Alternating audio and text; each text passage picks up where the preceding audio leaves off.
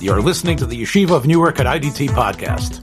I'm your host and curator, Rabbi Abram Kibalevich, and I hope you enjoy this episode.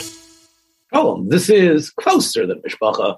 I'm here with Rabbi Eitan Kobre, someone that, again, as we've said, in many ways, our relationship is closer than Mishpacha. And for those out there, of course, it has a second meaning, which is that you're going to get an Eitan Kobre that perhaps you have not seen or is even stronger than the Eitan Kobre that writes in that venerated magazine, Mishpacha. Eitan, how many years have you been uh, writing for Mishpacha now? Uh, I started at the end of 2010, so uh, I'll be finishing up 12 years uh, come uh, December.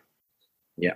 And, and I think in, in, many ways, the text messages and many of your feature articles uh, really have, in some ways, created the what Mishpacha magazine is about, especially for I think for Americans. I'm not sure exactly in Eretz Yisrael, but for so many Americans who I meet and I tell them that I know Eitan Kobre, the excitement that they have over uh, your columns and, and in your features, which you, you have. And we're going to talk about some of them that I actually collected here because uh, we're really at the heels of uh, approaching Elul. And I, I, collected a couple of your uh, articles about Elul, your uh, in your text messages. And I want to talk to you a little bit about it because I think that even though maybe some of them were written because you had a deadline to meet, and you, you but I think in many ways they reflect your philosophy, your ideas, and uh, I'd like to tease them out a little bit stronger from you. But before we get to that, are, are you thinking, you know, with the wealth of material that you've written, because you've been writing from them for 12 years, uh, are you thinking of uh, compiling these articles into a book? It's interesting you ask, uh, because uh, I, I, had been approached by uh, a publishing house to do just that, but ultimately the decision was taken to begin with actually some of my features, and then I'd say the next month or so, I can announce it here first on Closer Than Mishpacha that uh, Mosaica Press will be uh, will be bringing out uh, a, uh, a volume entitled Greatness that's that's the title. Portraits of Torah personalities, past and present. Some of them famous, but many others uh, much lesser known. And uh, it's a collection, really, of my features on Talmidei Chachamim, Gedolei Torah of the generations, and that I've you know written over the years, and collection of about 19 or 20 such portraits. So that will be the first foray into the publishing arena, but uh, I hope to follow that with collections of, of some of the columns over the years. Yeah. Yeah, you, you probably have to go back and re-edit them, obviously, and some of them perhaps uh, there's some anachronistic aspects or things which are no longer relevant. And I know that's the work any good writer has of redoing and updating the Rambam himself. Uh, we have the original manuscripts of the Rambam. We see the amount of crossouts and changes they made. Did you find that you had to do a lot of work there, or was it minimum? Well, like I say, I, I, we didn't we didn't really begin the work on the columns because we we gave the the Mishpan Habachayra to the features, uh, so that's what we're yeah. coming out with. So, but but yeah, there's no question about it. It'll take a, quite a bit of work to put together a collection of columns and and to, as you say, take out the anachronisms and uh, make them bring them uh, up to date and make make sure that they're relevant and, and perhaps also, since they are going to be a collection, I know that one of the things that you know signifies a successful book, I think both of us agree, is there's a certain common theme, and perhaps those are some of the strands uh, that you might uh, emphasize anew in order that a person could go from chapter to chapter, sort of recognizing the development. I, I do know one thing about your features, and I think that people need to realize that the features really uh, have a different tone to them than a lot of the dialectic and you know sometimes barbs and you know uh, really sharp language that you sometimes use in your in your columns. Um, the features are really investigatory, but also with a tremendous love and understanding of what you're talking about. And I and I note, and I've said this to you before on a telephone call that we had a number of years ago. You definitely like zeroing in on little known Gedolei Yisrael, people in America, especially people who were able uh, to be great despite uh, what others might have thought uh, was trafe about this place. Uh, am I right about that? I, I, think that you like bringing that to the forefront. That you know, many people, it's not your typical Gadol story. Sure. I mean, again, I, I even when I do write about well-known Gedolim, some of the, the pillars of that those of us who know and love so well. I, have written about a whole line of them. We're talking about Rav Moshe Feinstein, Yaakov Kamenetsky, and Rav Ruderman, and Rav Aharon Kotler, and Rav Henkin. Um, but even even when I do write about Gedolim like those, uh, I try to find, you know, that angle, that that particular, you know, something that will really set this feature apart from your standard biographies that so many people have read. But I do also look for those, as you say, those who ventured forth into America and you know uh, overcame odds and really built great things. And some of them didn't leave any legacy behind. I think in particular of Tzvi Hirsch Grodzinski, for example, who will be in this forthcoming volume. They called the Gaon of Omaha. You know, not talking about Warren Buffett here, Lahavdil. Yeah, uh, sure. Elf of Dulles, but yeah. someone who whose cousin Chaim Ozer had said that had he remained in Europe, he would have been greater than, than than he. You know, and unfortunately, there's almost nothing left in a Jewish sense of Jewish Grodzinski. But but again, we tried to to bring forth brushstrokes of, of absolute genius and and sidkus and so on. So yeah, we've and, and that are they're all the more all the more remarkable because they flourished in a place where you wouldn't expect them. And I, I well, part of it is the travel log uh, aspect too. You know, going to a place where you didn't expect it, and oh, look, I know you. I know you like the nuts and bolts of the unique scenery, whether it's the Bronx. I remember the article you wrote about um, life in the Bronx uh, while you're growing up in the that era. Um, uh-huh. You know, I know you have a chavivas for communities that really aren't there anymore, but people sure. don't know that. People, uh, you know, sort of believe that everything started from the here and now and didn't know yeah, really w- what preceded them. And I think that's, yep. uh, you know, they once asked Walter Mosley, who was a, um, a very successful fiction writer. He also did a little bit of nonfiction. He's an African American fellow that people consider a great man of letters. So he wrote a, a series of detective novels about various uh, uh, sleuths and semi sleuths in uh, the Los Angeles post World War II. And someone asked him, you know, you're you're young. How, how did you do that? How were you able to bring to life uh, an era that you didn't even live through? So he said, well, what do you think? You think I think the world started with me? I went and asked questions. I did research. I found out. I spoke to people that were part of that. And uh, I, I, think that's what's what's sorely missing in, in today's time is that sense of humility and recognizing. And I think that's part of what you do in your feature writing yeah, I try. You know, I I try and I and I and I hope I succeed in putting myself into retrofitting uh, myself uh, into an, an, earlier time and imagining it's it's almost uh, like journalism as acting, putting yourself deeply into a scene and taking on another persona. And I, I always say that I I actually I become very emotionally involved with my with my characters with my protagonists. No, no, I, I, agree. And I've, I've actually questioned you about some of the stories, which I felt were you were sort of prey to sort of a hagiographic uh, description. Mm-hmm. Uh, you might remember about a certain Rosh Yeshiva and his wife that we were once talking about that. And, and I understand that. Look, Eitan, at the end of the day, a podcast, a shiur, what effect does it have on the person listening? So again, we'd like to think it's all as objective and pure as possible. But we know that a droning voice, even though the material coming out is brilliant, is much different than a lively conversation, a turn of a phrase that people remember. I think the same thing is true when it comes to these articles. You are an artist, you are a writer, you have to use your imaginatory, your imaginative faculties. And we understand we're going to give you license uh, in that direction because we want you to have an effect. That's what allowed, you know, uh, Kamalar to write such beautiful uh, monographs about the, the Olam of the Chassidim. Uh, that's what allowed Reb Zevin in some ways, although he, I think Reb Zevin was able to bring in a lot of the lumdus and a lot of the, the, the his, his, his, unique uh, way of analyzing the pieces. But of course, your imaginative uh, faculty is crucial. And I think bringing over any sort of information, which I think is now we, I think we now we can we can bridge to in your articles. Now, unlike I think the Elul articles that I collected, many of them were sort of like a sub part of text messages. I know that text messages is is in a way uh, I guess it's views about what's happening in the world today or something. I'm sorry if I'm getting the, the words, the byline wrong.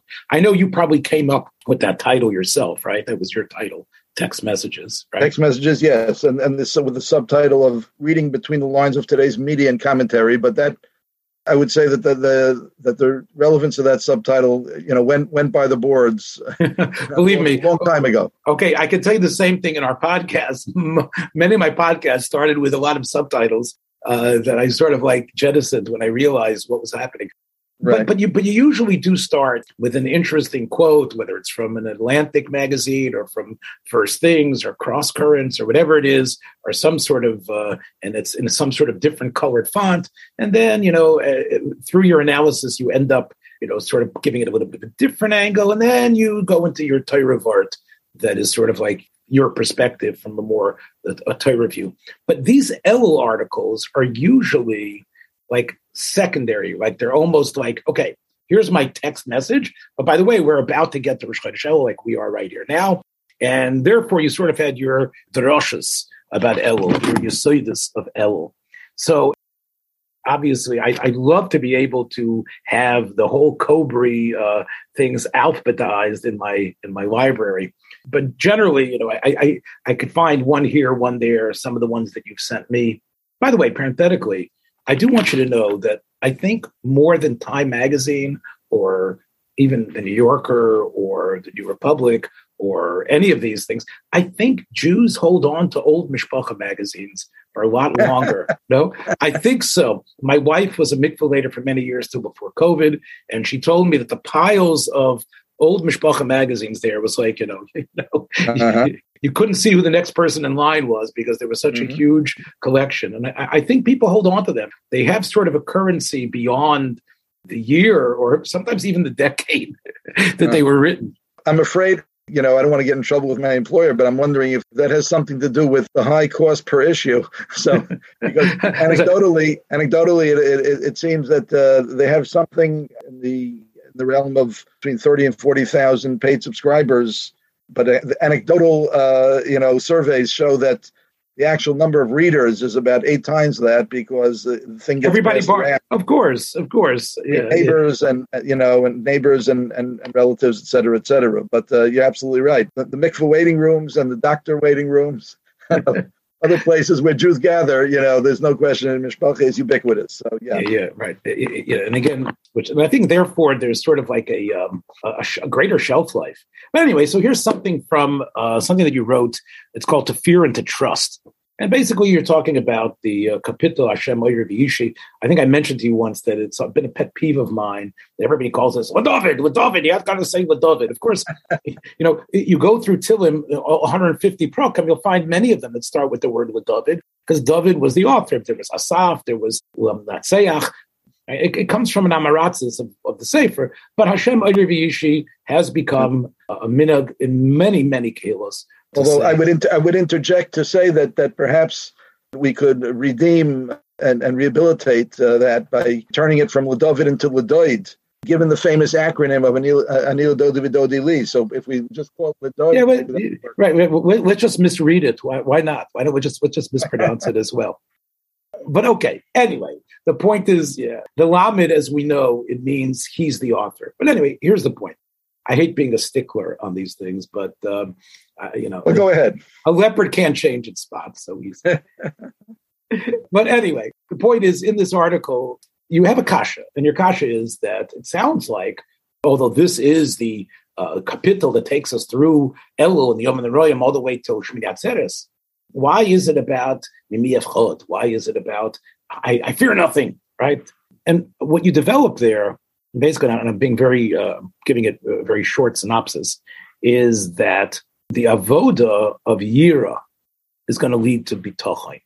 In other words, eventually, bitachon is the sign of a very healthy soul of someone who has reached the madrega of yira. Therefore, other things around him, things that for other people sort of gnaw at their insides and they believe represent the scariest, the most important things in their life, they don't have that era. And what you then go to argue in that article is that you believe, and this is a little sort of a chiddush of yours, that the way to get to Yira is through dikduk mitzvahs. If we use Elul to be medactic in mitzvahs properly, uh, and we realize how many mitzvahs we have around us. The Chafetz Chaim was very famous. First, again, this is Kivelevich interjecting here. Uh, Chafetz Chaim was very famous of that he would start the Zman in Radin by telling the Bochrim about the end of Elul Zman. That it would end, of course, with those days where they would go to buy their esrogim and they would be so medactic and they would look, they would be so careful and they would ask oh, shilas upon shilas about its hidur and its yoifi. And the Chafetz Chaim would say it's one mitzvah on one day for us. And if it's a Shabbos, the first day of Shabbos, it's Bechlal, Nishkan Mitzvah Daraisa. And yet, the amount of energy and dikduk and worry, he says, if we try to employ a percentage of that for the mitzvahs that we're doing during Elul, then we will have had a real avodah. And we should understand how many mitzvahs in front of us. You argue that dikduk mitzvahs, and especially understanding them, and it comes from learning and knowing, that itself will lead to Yiras Hashem. I think that's the emphasis of that article. Would you agree with that? Yeah, I would, but I would I would simply say, of course, that I, I would not presume to suggest that this is the one and only, that there's in any way an exclusive path to Yira, but I, I merely put it forward as uh, I, I, think a, a, practical, a very practical way, because you know when we tell people you know Yira is so important, people are kind of left out of sorts and, they don't know uh, what to do with that because Yira seems working on Yira seems like such an abstract proposition. All right, so I'll push back. I, I was criticized over the last couple of weeks by a number of listeners saying, you know, Kivelevich, what's wrong with you? Like you're such a doormat. But I'll, I'll, push back just a little bit here. And that is that, I mean, the Rambam in the beginning of Ilchus Seder Torah has a derech for Yira, right? I know you quote the Rambam Hilchos Tshuva often, but the Rambam Hilchos Torah does say uh, that the derech of Yira is straightforward. And he wrote, you know, people don't understand. They take Sefer Mada uh, and some of its sort of antiquated aspects of philosophy is something that perhaps was meant only for you know of that door, but the Rambam really meant the Sefer really for the Hamain, Moreh Nevuchim, and others. That was for the uh, the sophisticated. Uh-huh.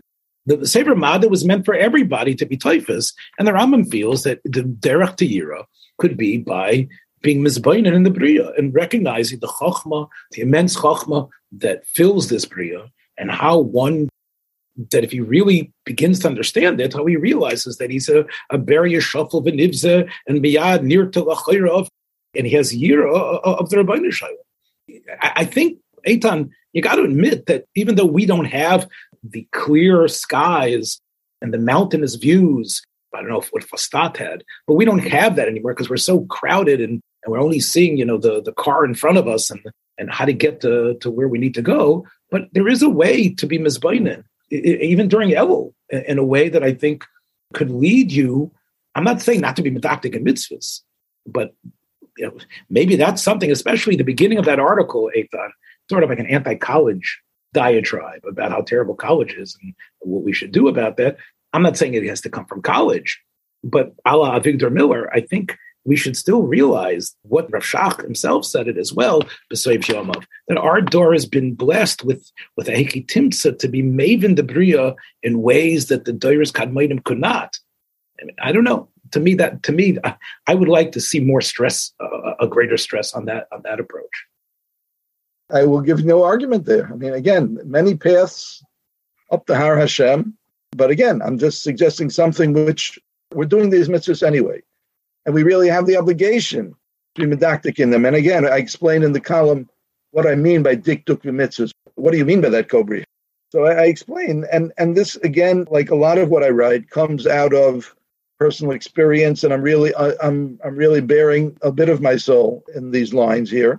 When I talk about the idea that so much of what we do as religious Jews, we're doing so many mitzvahs on a daily and weekly basis but so much of it is blase in terms of really paying attention to the details to get it right.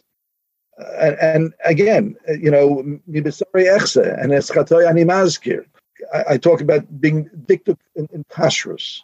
What can I tell you? There's a tremendous amount of laziness that goes into the question of really uh, of, of, making sure that we know exactly where things are coming from and what the, the level of hashgacha that we should be comfortable with, et cetera, et cetera. Whether it's when we go to a simcha uh, or or just the products that we buy uh, and bring into our homes and so on. Can I stop you for a second? Because okay, brachas, I'll, I'll agree with you, but you know, again, it's there's a safer that again, there's been a controversy, Eitan, whether it's true and whether it really reflects Shlomo Zalman's Hanhogas. But there's a paper called Aleu Yuval about Shlomo Zalman's Hanhogas. And it writes there that when Shlomo Zalman was invited to a chasna and showed up, that even though the hashgacha generally wasn't something he had in his house, but he would not just sit there and fold his hands but he would partake because he knew the Bali Simcha, the parents, so to speak, would be looking, oh, was the Rav eating? And he felt, especially since Moses, he says, unless you have a Yediyah Brura about this specific mashgiach, this specific product, and this specific situation, that there are other considerations. And, and let me just use that story to say that many people use, they weaponize their kpedus and kashrus to dismiss people for their attitudes if they don't or they aren't as medactic, especially when it comes again. I don't have to uh, repeat what happened with the copepods, the period of halavovas that occurred between those that were Talmidim of Rav Belsky, Rabbi Feinstein, both of them Zecher Tzaddik and Kedushim Levrocha. But we know mishpachas themselves were sometimes torn apart. People didn't go to visit people, right? And and and even when it comes to bedikus teiloyim, which really has talk about the modern world.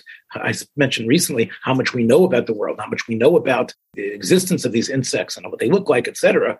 But we know that for many, this has become almost a point where they're obsessive and it, they can't even be mavat there and recognize that you have to have avusas ava to draw a person closer to you.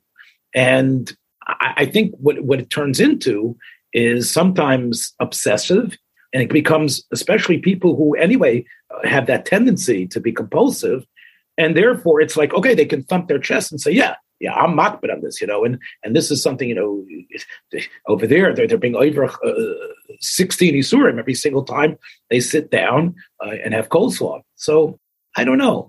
So you'll get absolutely no argument from me on anything you've said. You flagged the perennial issue in the human condition, which is the tendency to make religion serve other ends and other unhealthy and dysfunctional ends. Uh, a person's particular neurotic obsessions, um, the, the uh, turning religion and halacha into footballs uh, to be used to trample upon bin adam lechavero, and so on and so forth. And uh, these are all, we all know that these are recurrent issues in the human condition uh, of which we must be aware and which we must, of course, avoid. But again, the Shvil Hazov is to pursue a path which, on the other on the other hand, doesn't use any of these things, which are all very real and and, and, very problematic, doesn't use them to therefore basically say, well, you know, okay, then you know, it's it's all good. So again, th- this is always it's always tricky to make sure that we don't allow either either one of the extremes here to cause us to turn a blind eye toward the problems on the other side of the ledger. But, but, but again, I, again what, what, yeah, what, well, no, you're, you're raising you're raising real issues that exist for real individuals and in real families, etc. And again, this is always the the so, nisayon to see to it that we're doing mitzvahs lishma, that we're doing mitzvahs and as as a form of Vedas Hashem not as a form of payback, not as a form of self-aggrandizement, not as not as a way to inflict pain on, on, on family members or to puff themselves up, etc. Right. Again, right. we're, we're, to, we're, talking about the diktik mitzvahs, which which involves being truly erlich, not just in business, but in terms of the things we eat and how we make brachas and how we kill, keep Shabbos, uh, Shabbos, et cetera, et cetera. That's what I mean by diktik mitzvahs, is, is just taking them as seriously as we take other areas of our lives. If we would only follow that one rule, the idea of taking our mitzvah performance as seriously as we take our business affairs and as some people take their sports fandom, I think we'd, we'd be a long ways towards the kind of diktik mitzvahs I was referring to there. yeah, well, you know, Eitan, it's interesting, you know, you, you know, as you're tempering it somewhat, because obviously you have one article, you say, this, I believe, is a derech for Yiras Hashem. Not, not the I, I understand, right? The derech that you're highlighting here, but it's interesting that, that in, one of the, another article, which you call or oh, from another year, has a beautiful. I'm not sure what type of shofar it's from, from an ibex or from some sort of incredible impala, uh, very uh, twisty shofar. That's sort of like the image in the middle, and you call it ulterior motives. And uh, in this article, you basically talk about the fact that basing yourself on the Ramchal, you talk about the idea that the opposite, that people feel that a mitzvah is a segula, right? That we shouldn't start doing this mitzvah and this will be a segula for ichves, right? Like for example, this, uh, this, piece, if I can, if I can encapsulate it in, in, in, just a couple of sentences, really, this is a this is a, a piece of social commentary about uh, our contemporary from society, and it's really a critique of what we can call transactional Judaism which unfortunately, uh, all you need to do is you know, open and turn the pages of your local from publication, and you'll see exactly, uh, you know, transactional Judaism springing to life. You know, where it's not about the mitzvah, it's about the personal benefit you're going to gain from that mitzvah. Again, and these are all real needs that people have. But my plea in this piece is leave the mitzvahs alone. You, know? you actually do something quite daring in this article where you actually people have, have, struggled to figure out what's the avodah zara bismanenu, and mm-hmm. um, the Kotzker, of course, said that it was serving yourself, right? That it was not that you can't make yourself yes. into uh-huh. a god. But you actually come up with an interesting angle here, saying that you know in that selfishness, you're actually you turn the mitzvah you know, into a type of avodah zara, this transaction on my terms. Like, I get it. This is what I'm going to get out of it. And therefore, if it's not completely Lashem Shemayim, completely because this is the will of God. And how high do I need to jump, Rabbi Shalom? But I'm actually noting what is it that I get from it? What is it that I'm going to gain from it? And as I'm moving, my eyes are on the prize that you actually uh, posit as a form of avodah zarah. I suggest that, that right that thinkers who preceded me have delineated that that's the difference really between avodah Hashem and avodah zarah is the idea that what attracted people to Avodah Zarah was it was a transactional form of religion, where you know you you you gave that sacrifice, you gave that bit of worship to the rain god, and he provided rain. He wanted nothing more of you. Whereas a God, the, the one and only God uh, of, of, Judaism, says, no, no, I want all of you. I want all of you. And that's, of course, very, very scary to people, psychologically uh, threatening to people to give yourself over to HaKadosh Baruch Hu. And uh, all the, the, various forms of, of, idolatry didn't require that. They required you giving some sort of payment, a, a, bribe, if you will, and then the God leaves you alone. It's your own devices to pursue your all of your, your lusts and whatever your personal program is. And you would get what you wanted, which is, you know, this specific shidduch this fact that you would be, matzliach in shalom bayis, or whatever it was that you were looking for, right? Or the the pains would stop in your foot, whatever it is that you're after. Right. Um, right. And, and, we know, uh, Eitan, first of all, we know that even by very big people like Rav Chaim Kanievsky, Zecher Tzaddik, and others, that many times when people would come with their problems, that he would sort of like say, okay, be more medactic in this mitzvah. Okay, be more medactic in Tilas Yadayim. Uh, and people because it's sort of their nature that they need to see that prize. They need to see that low hanging fruit there that they could somehow, okay, I'm going to do this. This is what I'm going to work on. And I'm seeing the change already. And like I said, it's sort of, in a way, Eitan sort of runs counter to the previous article because I think you, you know you expect a lot from your readers. You expect them to have that greatness of mind that you were blessed with. But I think what happens is is that emphasizing how diktuk mitzvahs and this is what you have to be into.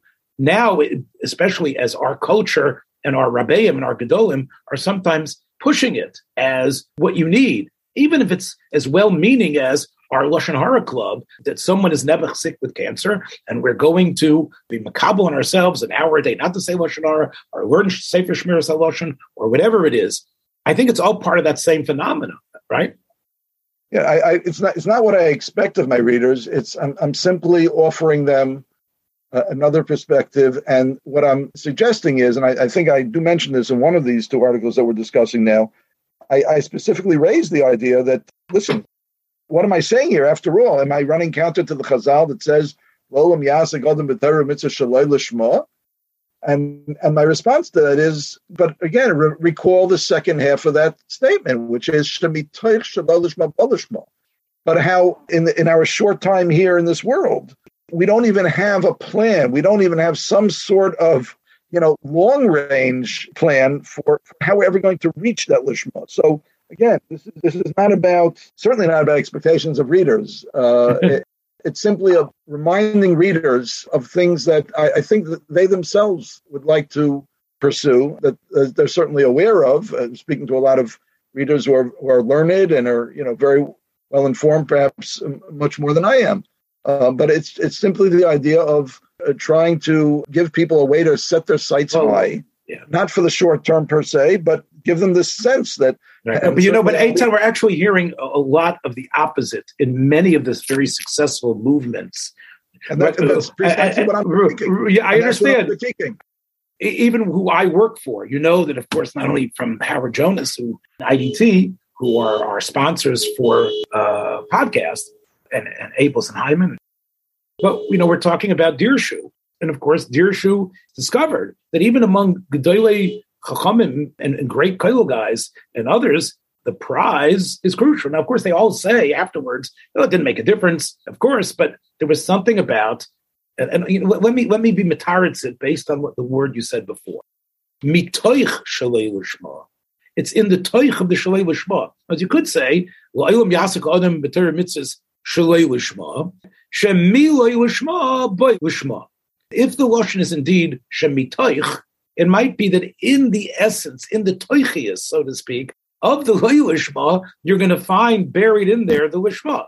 Whereas if no, this is my way to be mafarnis because you have Jungelite and Eretz Yisrael that weren't making enough money. Here's their chance by doing this. Let's even forget about the Bnei Eretz Yisrael, the Aniyim, that there's a mitzvah in mafarsim, mafarnis them and raise up the level of Torah and Yediyah. Let's even talk about the average balabas who sees the Kobre reportage about how great the uh, the Daf Yomi Siyum HaShas was, and he wants to be part of that, and I want to be part of that group, and I want to have a sense of a chabura. I don't want to just struggle in loneliness. I want to be part of that. I saw that. I want to do it next time. We're really dangling in front of them. Hey, this is your chance to be part of a movement. This is your chance to be part of a group. Yeah, is, again, we're, we're human. We're human beings, and there's always going to be an aspect of shalom.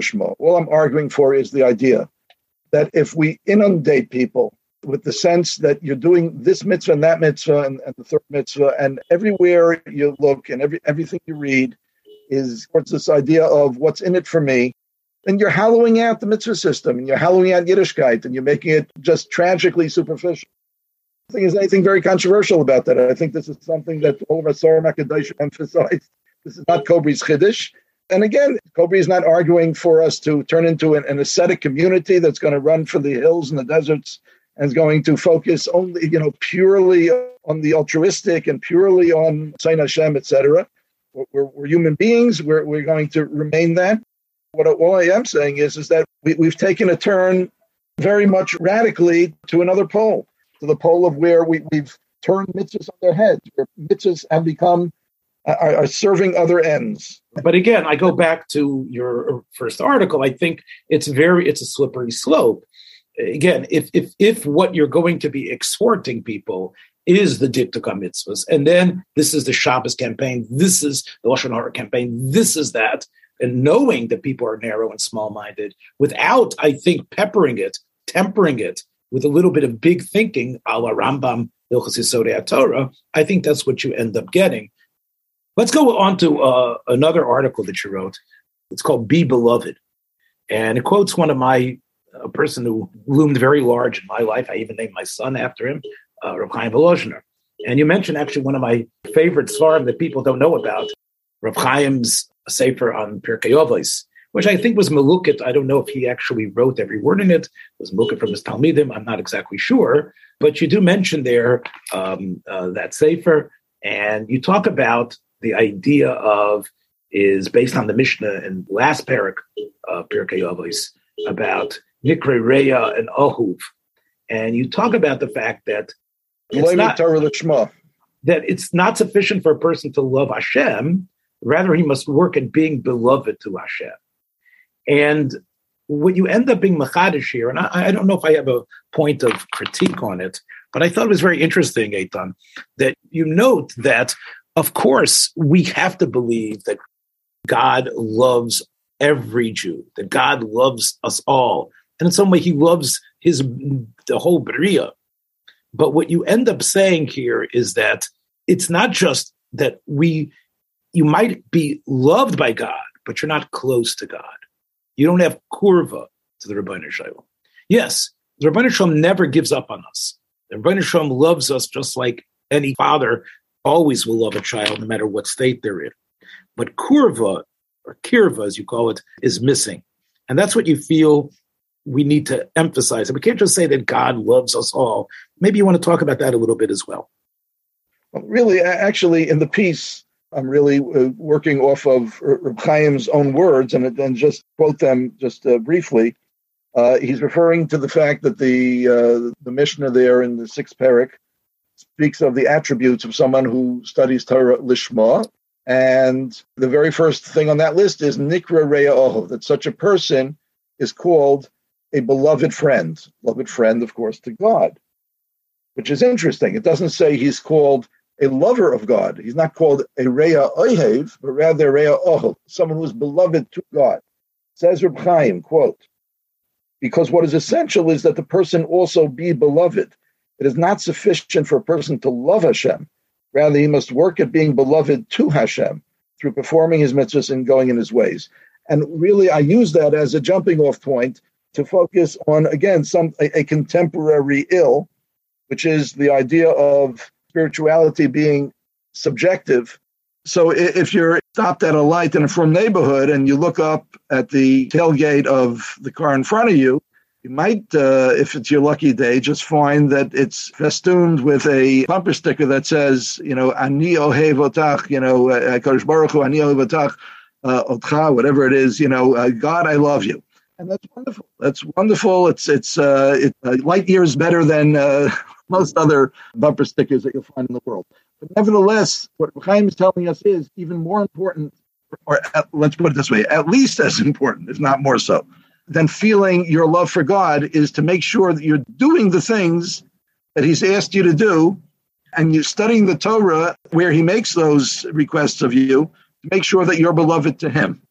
And that's Reb Chaim's point over here. So it's, it's not so much about the difference between God loving us and God being close to us, I make that point simply to say that, of course, surely Reb Chaim doesn't mean to question God's love for us. But what he's saying is, is that there's love and there's love, and there's love and there's infinite levels of, of closeness uh, ascending from that basic love that God has. And what Chaim is saying is, is that the way to ensure that God is indeed close to us, which of course is extremely timely in Elul, being the month of Kre'u Karov, it is the apex point of God's closeness to us in the year the way to ensure that is is that we're doing the things that God tells us brings Him close to us. I understand yeah. so again, obviously, you know, we have a really a uh, somewhat of a, a common theme that from the three pieces, and the fourth piece that I collected here is called "Tears of Longing," and uh, basically, it's it's well, I'm I'm going to start it from a different place than you did.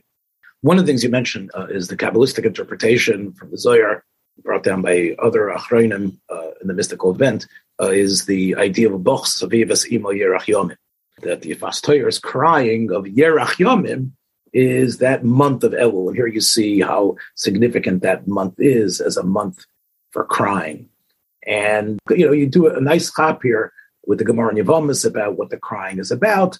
So, and again, I thought it was a really a, a nice hop based on the machlekas about what the what the crying is about, whether it's crying over the avodah zarah, crying over uh, the family, and what you use that is, I think, to really get to something that's uh, quite interesting about regret and recognizing that there's a loss of self and confusion that occurs when you begin a transformative path especially as you said, that most of a person, uh, and this I think will segue into what I think we're going to uh, end our conversation with today, is that as you start, let's say even Rosh Hashanah, if that's where you're starting to think about things, or your first day of Slichos, you discover that you're, as you say, your ani is still wedded to the things that were exciting you during your non-spiritual period.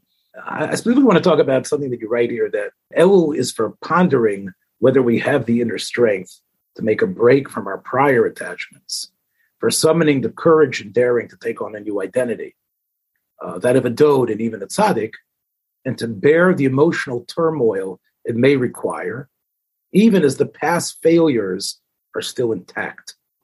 So, what, what did you mean by that? Th- that struck me, that phrase, while your past failures are still intact. What did you mean by that? I'm trying to be real with my readers. I'm, I'm trying to speak to them where they are and acknowledge the realities of the difficulty of change and say that it's not an all or nothing proposition. And even if you feel that you, you can't, you might want to, but we really can't break free of behavioral patterns, of thought patterns that are many, many decades in the making and, and to which you still have a, a deep emotional attachment.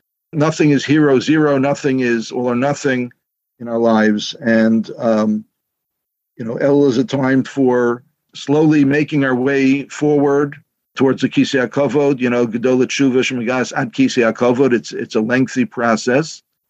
Uh, and we can we can bring our baggage along with us. There's there's no extra charge. It's not like Kennedy Airport. Right, but but but if you want if you want that next stage to happen realistically, although I am a believer about the almost magical powers of what a Yom Kippur can do, a la Franz Rosenzweig and others, but you do dangle that that sense. Hey, Elul, at least cry. At least have that cry and recognize, even though, as you say, the failures are intact. Now that it's Rosh Hashanah, we have a series of Tshuva, we're actually going to shoot for something greater. We're actually going to sort of become someone completely different as we exit out of Yom Kippur. And that, for many people, although I actually believe you need to to emphasize that possibility, but you realize, especially as that Mishpacha article will sit there way past Yom Kippur, there's going to be people coming through Yom Kippur and say, well, you know, I didn't get there. I still have those failures intact, right? I guess part of what I'm trying to do in this piece is give people a sense that the, moment that the shofar uh, is first blown, you know, in Rosh Chodesh Elul, you don't automatically have to go from zero to 60 and get into uh, tshuva mode. You know, that there is an idea that no, there, there are these distinct and disparate periods that we have. Tshuva is not all one thing. There's that 30 day period during Elul, which is likened to the to the month long tortured experience of the Yifas Tohar crying over the realities of your life as it has been and as it continues to be, and the way that continues to be this daunting struggle for you. And there's still time after Rosh Hashanah to then may, perhaps step it up and take it to another level in a Tshuva if if you're capable of doing that. But you know that, uh, that's part of what I'm trying to do here is to break things down and show that it's a it's a layered process. Tshuva is a layered process, and that we're not necessarily Elul doesn't have to be as daunting and as you know uh, we don't have to have the sense that the intensity of the tshuva period has to come down on us like a ton of bricks right at the start of Elul. It's part of what I'm trying to do is to try to show that there are, there are different aspects to the to the tshuva experience uh, during this part of the year. Perhaps us Ashkenazim can't relate to the idea of Elul as this period of daunting intensity quite as much as Achenu Bnei Asfardim can, who right from the beginning of this month are already getting up before the crack of dawn, you know, to begin with whatever whatever the term is called. And I, I think uh, some of us Ashkenazim say to ourselves quietly, you know, there but for the grace of God go I, and you know that we, we get to sleep in for another few weeks. No, I, I agree, especially as uh, someone very uh, intimately connected to the Sephardim. I, I, know, I know that you're, you're someone who has uh, served for uh, quite a number of years now as a, a Manig Ruchani for uh, you know a, group of, of Sephardi Jews, uh, a congregation, and maybe you could speak to the difference in, in the quality of the experience of of Elul, what what what it means if it means different things for for Chenu Bnei Sephardim than it does for us. I, okay, I'll definitely hold forth a little bit on that. I would say just this piece that that phrase, which I think is crucial, is that the past failures are intact. I think that for many people, there is this sense, like that Rav Chaim Shmulevitz, I heard him say, that he was telling the Mir students, including myself, that don't fall into the trap of being mischaret during Elul about Bittul Torah. Don't do that. You know, there's there's certain things that that are so there's so much in your kishkas, they're so part of it that this is almost atzasayetzer for you to sort of like cry over that. He says, learn. Okay, you're just going to be stark. And, and I would say a similar thing, Eitan, that yes, the Yifastoyer is crying over these things, and, and we definitely do need to. But there's something about, especially the 20th century and 21st century consciousness, that I think sometimes needs to really leapfrog over the Sur Meira, his Chartus, and begin experiencing the Siyas Toiv. And then being able to nod and shake their head and realize, boy, was I stupid? What was I doing there? And again, he said it about Limat Atayra. I'm not ready to say it's about everything, but you know, I do think that a piece like what you wrote, in some way, you're saying you're being realistic. I think in other ways, you might be putting a little bit of a, a stumbling block for many because of the hard hooks that we have to, let's say, our, our Yetzer Hara and the things that our involvements and our obsessiveness. And to cry over them, I think doesn't really, for today, it's sometimes, I, I think the Maharal says, Bechia is Becha. It's very much of a personal thing. It's it's going inward and many times wallowing in yourself. Even when you're crying and hating yourself, you're sort of like enjoying being within yourself as opposed to walking into some new vista. But let me talk about the Sephardim. It's been a learning experience for me. And it's interesting what really got me into the, uh, to be sort of like a manig, so to speak, and a teacher for the Sephardim. Part of it was the fact that I couldn't take the Balabatisha minyan that I was part of. And this minyan arose, this minyan was there. I had a Sephardish smicha. My smicha was from uh, Keter Torah in Mexico.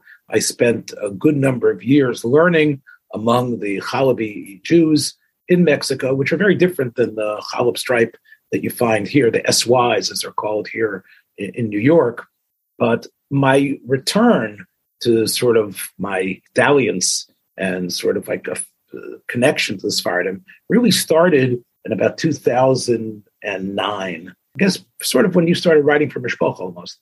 And what I've always said was people ask me, uh, why I daven with the Sephardim, why I'm with them when I'm not a Sephardi. And I said, well, I get something that I don't get by the Ashkenazim. I said, what is that? So I said, I would say it in, in, in Yiddish or in Hebrew, Ashmeichel, Achiyuch. There's a certain sense that even though they are devoted and committed, but there's a certain sense of spirit of life, of a smile and understanding. And surprisingly, it actually, I think, comes from this type of devotion that we're talking about. Now, we, you have to, to know that this issue about when to start slichos is really rooted, as, as the Gaon points out in his Beer and Shulchan Aruch, on the discussion that the Rishonim have based on the Machlekes Rebbe Lezer and Yeshua as to what is Yom Kippur all about? What is Rosh Hashanah all about? What is this day supposed to be? And the Sephardim who really take things based on the Shita that what we're talking about here is not Brias Ha'olam. We're not talking about Hayoim Haras Olam or Zahayoim Tchilas Maisech, although of course that's still part of their tefillah, but it's really the approach that, like Rabbi Yeshua, that it's not Betishrei Nivra Olam, Benisan Nivra Olam, but this is about the Arboyim Yoim of Moshe Rabbeinu's Aliyah Lahar, culminating and coming down with the Luchos. And again, I, uh, what I'm saying here is, is a davar poshut, but I think Therefore, it isn't just a shofar blowing, but it's also the sense that these last 40 days were transformative. That there was a sense of mechila even before, but the idea that things can actually be different now and more realistic and can work. And what the Sephardim do is not just hear the shofar, and they don't even say Hashem Hashem Ishi. There's much more Tehillim being said in the Sephardi Machzor and Siddur anyway. But what they're doing is they are repeating essentially the same slichos for 40 days, actually for, for 40 days. There's differences, but it really comes from, unlike I think what, what happens in our Kehillas, where maybe we'll start from Chafei, maybe it'll be a couple days earlier. We end up really being bombarded or at least assaulted or confused by piyutim and something that we sort of remember the tunes, but much of what the, the grandeur and the power of the payut is really lost on us as Shamshon Farsh himself says in, in, in Chorev, that he, he, he wonders whether we are ever going to come back to a generation that will have the literacy needed to really appreciate the, the piyutim that are so much part of Slichos. The Sephardish piyutim, first of all, are much more straightforward. They don't have a lot of the literary uh, gymnastics uh, of the Kalir and other of the Rishon Bavli and many of the other incredible writers, poets, and, and, and tzaddikim of, of, the Rishonim. There seems to have been a, a self censorship, if, if, that's what it was, to insert only these piyutim that were straightforward and were known. So, first of all, it's repeating statements that are very straightforward, that get to the heart of things, that have enough sense of, of, of I guess, poetry and power that you can dig your teeth into it. And another part. You know, I would say, before you go uh, on to the next point, I have felt that something that's missing in the adult Jewish education in our schools, uh, in our communities, is although perhaps there are such classes, but I, I haven't really come across them. Are classes that would that a rav would or someone else, you know, in, in a shul in a community would hold uh, in the weeks leading up to the Yom Noraim. In fact, to take a few of the of the better known piyutim and learn them together with people in a class and to give over and to give them and to really deepen their experience on the Yom Noraim when they say these piyutim. It's really a real feeling of what they're talking about. And I can say from you know experience, having attended the yeshiva of Staten Island, where uh, Reb Chaim Mintz, who was one of the, I guess, mashkiach, one might say, in the yeshiva Staten Island, he would give a, a few classes, uh, a few shiurim before, perhaps this was during Aseret Tshuva uh, already, uh, or, or even before Rosh Hashanah, in which he would at least go through uh, with us the Avodah of Yom Kippur, which is so integral and, and so central in the liturgy of Yom Kippur, and really enabled you to know what, what was going on over there. And it was uh, it was a it was a fantastic experience for me.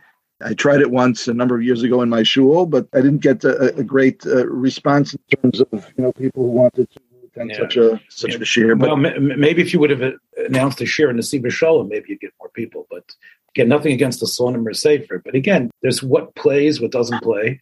The problem, Eitan, about what you're saying about prepping people is that you need a lot of prep, and you also need a certain amount of skill. And unfortunately, we go back to you know, ArtScrolls, the translations, and whatever it's called, the interlinear ones sometimes really give people the illusion that they don't need a class in this. You know, when it, they're going to have their machzer and they'll look and see what the translation is. And we know, Eitan, you know, even someone like you, who I think prides himself on working on accurate translations, realize that the power of the payut comes from learning it, from recognizing the illusion. It's not about knowing the words. Even just something that would give people a sense of what is the theme of this piyut. I mean, mm-hmm. and and I I have fond childhood memories, for example, of my father doing that with me. You know, on a, on a an intermittent basis. And if it was Rosh Hashanah, Yom Kippur, I can't remember how old I was exactly or where it was, but you know how he would turn to me during the davening as the tzibur is beginning Vavisa Sehila, right? And he would mm-hmm. be giving me just this emotional sense of what's going on here, this contrast the paytan is drawing between the angels on high who are who are so enthusiastic about showering God with praise. And God says, No, no, no, no, no. You know, he turns away from them and says, That's not what I want. And he turns down to lowly mortal man, right? Riddled with sin, riddled with falsehood. He says, and that that's what I'm looking for. That is what I, God is pining for, what he's yearning for. That kind of sense, the overall theme of what, what that pew is about, is something that is still, you know, still anchored in my soul all these many, many, many decades later, with my father no, no longer here. Yeah. But but but anytime part of it was because again, your father, Talmud Chacham that he was, wonderful Malamed that he was. Again, the Sephardim sort of I think go with the reality that you can't throw too much scholastic work at people. And therefore, they felt, and this is something which we can always argue about what makes pedagogically, the repetition of a, a, a pretty decent, somewhat complex statements and just repeating them. And there's the other part of it too, Eitan, is that everybody takes part. I think part of what, you know, both you and I, and I was part of a choir as well when I was growing up, is that the Ashkenazim, even though now it's just Bali we do have a sense that the Bal Tefillah is sort of like the performer. And even if it's, uh, you know, we were going to shuckle and do a long shmones, right? But we're all going to trade comments. Oh, you know, how, what do you think of the chazan? How was the chazan? Who's our chazan? Who was about tefillah, right? And that doesn't mean that you do your own, you don't do your own individual avoda. But I think in some ways it's an abdication of the type of involvement that we find in the Sephardi world. In the Sephardi world, everybody reads. So everybody's yeah, part I mean, of it. You, you would know that much more intimately than I, but I, I have always had that sense that by the Sephardim it's much more participatory uh, uh, in that way. Yeah. And, and, they actually are able, you know, within even the small Sephardish Kehillah that I'm I sort of run during Yom Ryan, they know who's got the talent for which piece, right? And, and, and they're ready for it. And there's a certain sense of sort of excitement they get to Anenu and they know who's going to say, you know, Elokei Merkava Anenu, who's going to say They know who is going to say it. There's like almost like a childish anticipation that really melds with love of God. That doesn't happen in the Chassidish Welt. Perhaps you do. Sometimes you have uh, people who step up and start singing, and but it's not really part of the piyutim at all, right? They they somehow launch it to some some niggin, here, I think they've done it in a way that you really feel somewhat of a transform a, trans- of a transformation. The Sephardim are always out, you know, they're, they're fond of saying, well, you become a Sephardi, you have to wake up early uh, for a month, but you get to eat kidneys. You know, it's sort of like a tongue-in-cheek statement. I've heard it often, but it's like Eino. Uh, I will say, Eitan, davening among the Sephardim at the culmination of the event, uh, and of course, I have a very a Balabatisha group. I haven't been in Porat Yosef. I haven't been in Ravada's yeshiva, so I don't know. But I, I, do believe that you don't have the sort of unrealistic, sometimes fervor that you know Yom Kippur sometimes brings out. And again, I believe in Yom Kippur. I believe in its transformative abilities.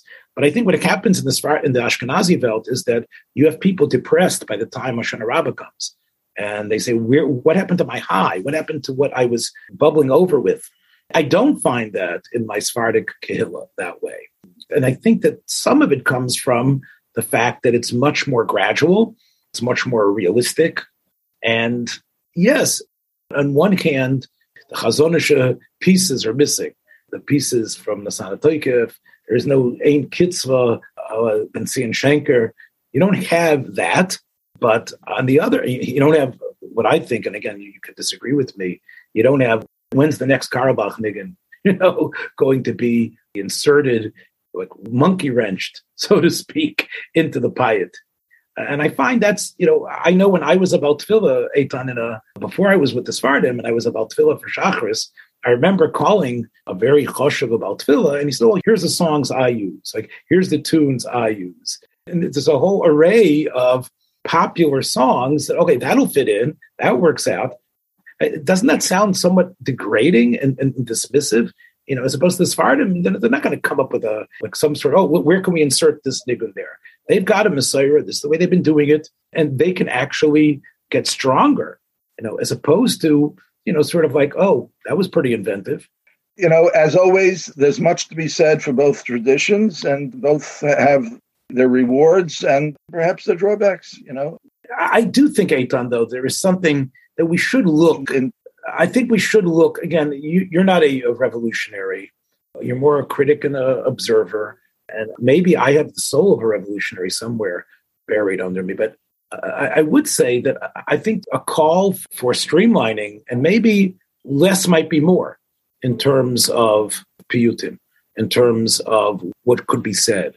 Uh, look, we've already, Eitan, anybody who knows the real Machzer knows we've already jettisoned so much if you have a Goldschmidt Machzer, you realize that that so much of Shachris, so much of the beautiful Yoitzras, the Zulas, the Oifan, all those things that sometimes the Shemona Esrei and the Piyutim in Shemona Esrei that we say after Misayt Chachamim are really part of one composition. And what we've done is we've cut the head off of it because we don't want to stay in shul too long. So we end up with like this sort of alphabetic acrostic that would work much more beautifully if we saw it as something that was a whole of something that began from Baruch Hu. But those have been skipped, right? And, and those have all been taken out. So, think, so one saying, so are, are, you making a case for more for, for less is more or more is more? what I'm saying, Eitan, is is that I think what we have is anyway truncated and is anyway incomplete and therefore is confusing. With the Sephardim, however, they skip nothing.